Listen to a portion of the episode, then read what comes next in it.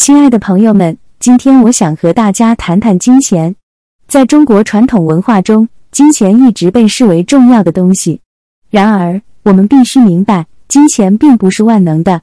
它可以带来物质上的丰富和享受，但同时也可能带来烦恼和痛苦。在中国传统文化中，我们强调节俭和适度，这意味着我们应该懂得如何控制自己的金钱开支，并且适度的享受生活。我们应该不断的学习如何理财、如何储蓄、如何投资，并且避免过度消费和浪费。此外，我们也应该知道，金钱并不是唯一的价值观。家庭、友情、健康、精神生活等等，都是我们生活中非常重要的元素。我们应该学会平衡这些元素，并且不让金钱成为我们生活的唯一追求。最后，我想告诉大家的是，金钱虽然重要。但它并不是我们生活的全部。让我们保持谦虚和感恩之心，学会理财，掌握自己的金钱，并且过一个充实而幸福的生活。谢谢大家。大家好啊！今天我想与大家分享一些圣经对于金钱的教导。在圣经中，金钱并不是万能的，而是一种受到神的赐予的资源。我们需要用它来荣耀神和帮助他人。在马太福音六章二十四节中。耶稣说：“没有人能侍奉两个主，他或是恨这一个，爱那一个；或是重这一个，轻那一个。你们不能侍奉神，又侍奉马门。”这告诉我们，我们不能为了追求金钱而背离神的旨意。我们需要把神放在首位。在路加福音十二章十五节中，耶稣也告诫我们：“你们要谨慎自守，免去一切的贪心，因为人的生命不在乎家道丰富。”这告诉我们。我们应该以神的喜悦为目标，而不是追求财富和物质。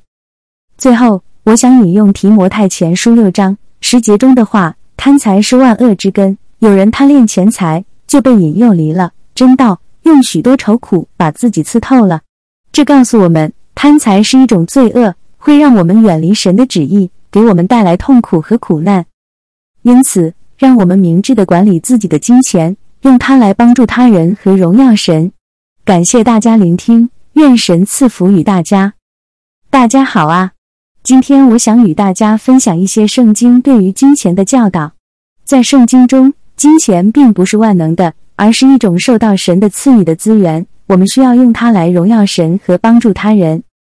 在马太福音六章二十四节中，耶稣说：“没有人能侍奉两个主，他或是恨这一个，爱那一个；或是重这一个，轻那一个。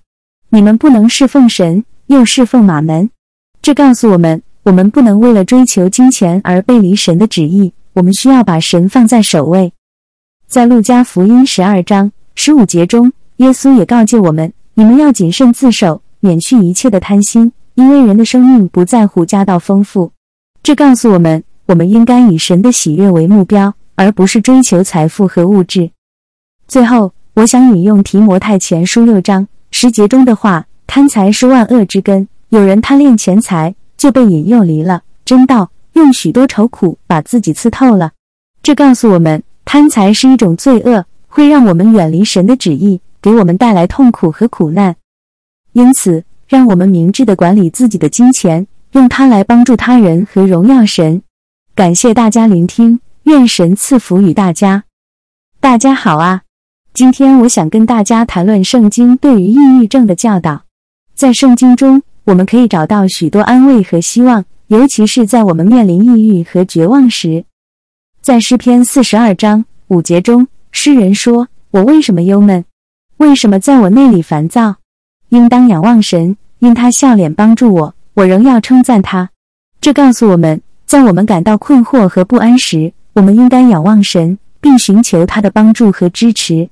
神会在我们最需要的时候给我们力量和勇气。在以赛亚书四十一章十节中，神说：“不要惧怕，因为我与你同在；不要惊惶，因为我是你的神。我必坚固你，我必帮助你，我必用我公义的右手扶持你。”这告诉我们，无论我们面对什么困境，神都与我们同在，并会帮助我们渡过难关。最后，我想引用罗马书十五章十三节中的话：“愿使人有盼望的神，因信将诸般的喜乐、平安充满你们的心。”使你们借着圣灵的能力大有盼望。这告诉我们，相信神可以带给我们喜乐、平安和盼望，让我们不再感到孤独和绝望。因此，让我们相信神的爱和拯救，并寻求他的帮助和支持。感谢大家聆听，愿神赐福与大家。大家好，今天我想分享一些圣经对于痛苦和悲伤的教导。在圣经中，我们可以找到许多关于面对痛苦的安慰和希望。在诗篇三十四章十八节中，诗人写道：“耶和华靠近伤心的人，拯救灵性痛悔的人。”这告诉我们。在我们经历悲伤和痛苦时，神与我们同在，并会拯救我们的心灵。我们可以把痛苦和忧伤交托给神，他会给我们安慰和力量。在约翰福音十六章三十三节中，耶稣说：“我将这些事告诉你们，是要叫你们在我里面有平安。在世上你们有苦难，但你们可以放心，我已经胜了世界。”这告诉我们，虽然我们在世上会经历苦难和痛苦，但在耶稣里。我们可以得到平安和胜利。最后，我想引用罗马书八章十八节中的话：“我想现在的苦楚若比起将来要显于我们的荣耀，就不足介意了。”这告诉我们，我们的痛苦和忧伤只是暂时的，而神的荣耀将是永恒的。让我们在痛苦中寻找希望，在忧伤中寻找安慰，相信神的爱和拯救。感谢大家聆听，愿神赐福与大家。亲爱的弟兄姊妹，今天我想分享一些有关低薪的话题。在这个时代，许多人面临着低薪的问题，这让我们感到困扰和不安。但是，圣经告诉我们，即使在贫穷和需要的时候，我们也可以信靠神的供应和他的应许。在马太福音六章二十五节到二十六节中，耶稣说：“所以我告诉你们，不要为生命忧虑吃什么、喝什么；为身体忧虑穿什么。”生命不胜于饮食吗？身体不胜于衣裳吗？你们看那天上的飞鸟，也不种，也不收，也不积蓄在仓里，你们的天赋尚且养活它，你们不比飞鸟贵重的多吗？这段经文告诉我们，神会供应我们所需要的一切，不要为物质的事情担忧。即使我们面临低薪和贫穷，我们仍然可以信靠神的供应和保护。在诗篇二十三章一节中，大卫王说。耶和华是我的牧者，我必不致缺乏。让我们相信神的供应和保护，即使在低薪的情况下，也要寻求他的面。让我们把我们的忧虑和负担交给他，因为他是一位信实的神，他会供应我们的一切需要。让我们在神的应许和供应中找到安慰和力量。感谢大家聆听我的分享，愿神的祝福与大家同在。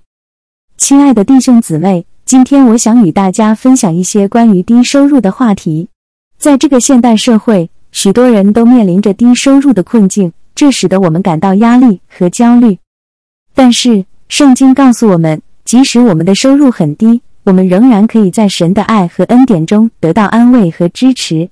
在诗篇三十七章二十五节中，大卫王说：“我从前年幼，现在年老，却未见过一人被弃，也未见过他的后裔讨饭。”这段经文告诉我们，神照顾和供应那些信靠他的人，即使我们的收入很低，他也不会让我们被抛弃或者被需要依赖他人的情况所羞辱。在马太福音第六章三十一节到三十三节中，耶稣告诉我们：所以不要忧虑，说吃什么，喝什么，穿什么，这都是外邦人所求的。你们需用的这一切东西，你们的天赋是知道的。你们要先求他的国和他的义，这些东西都要加给你们了。这段经文告诉我们，当我们把神的国和义放在第一位时，他会为我们提供我们所需的一切，这包括我们的生活必需品和所需的支持。让我们相信神的应许，不要为生计和物质财富的事情担忧，他会为我们供应一切所需。让我们在神的恩典和爱中找到安慰和支持，让我们把我们的需要和负担交给他。让我们相信他会照顾我们，即使我们面临低收入的情况，他也会保护和供应我们。感谢大家聆听我的分享，愿神的祝福与大家同在。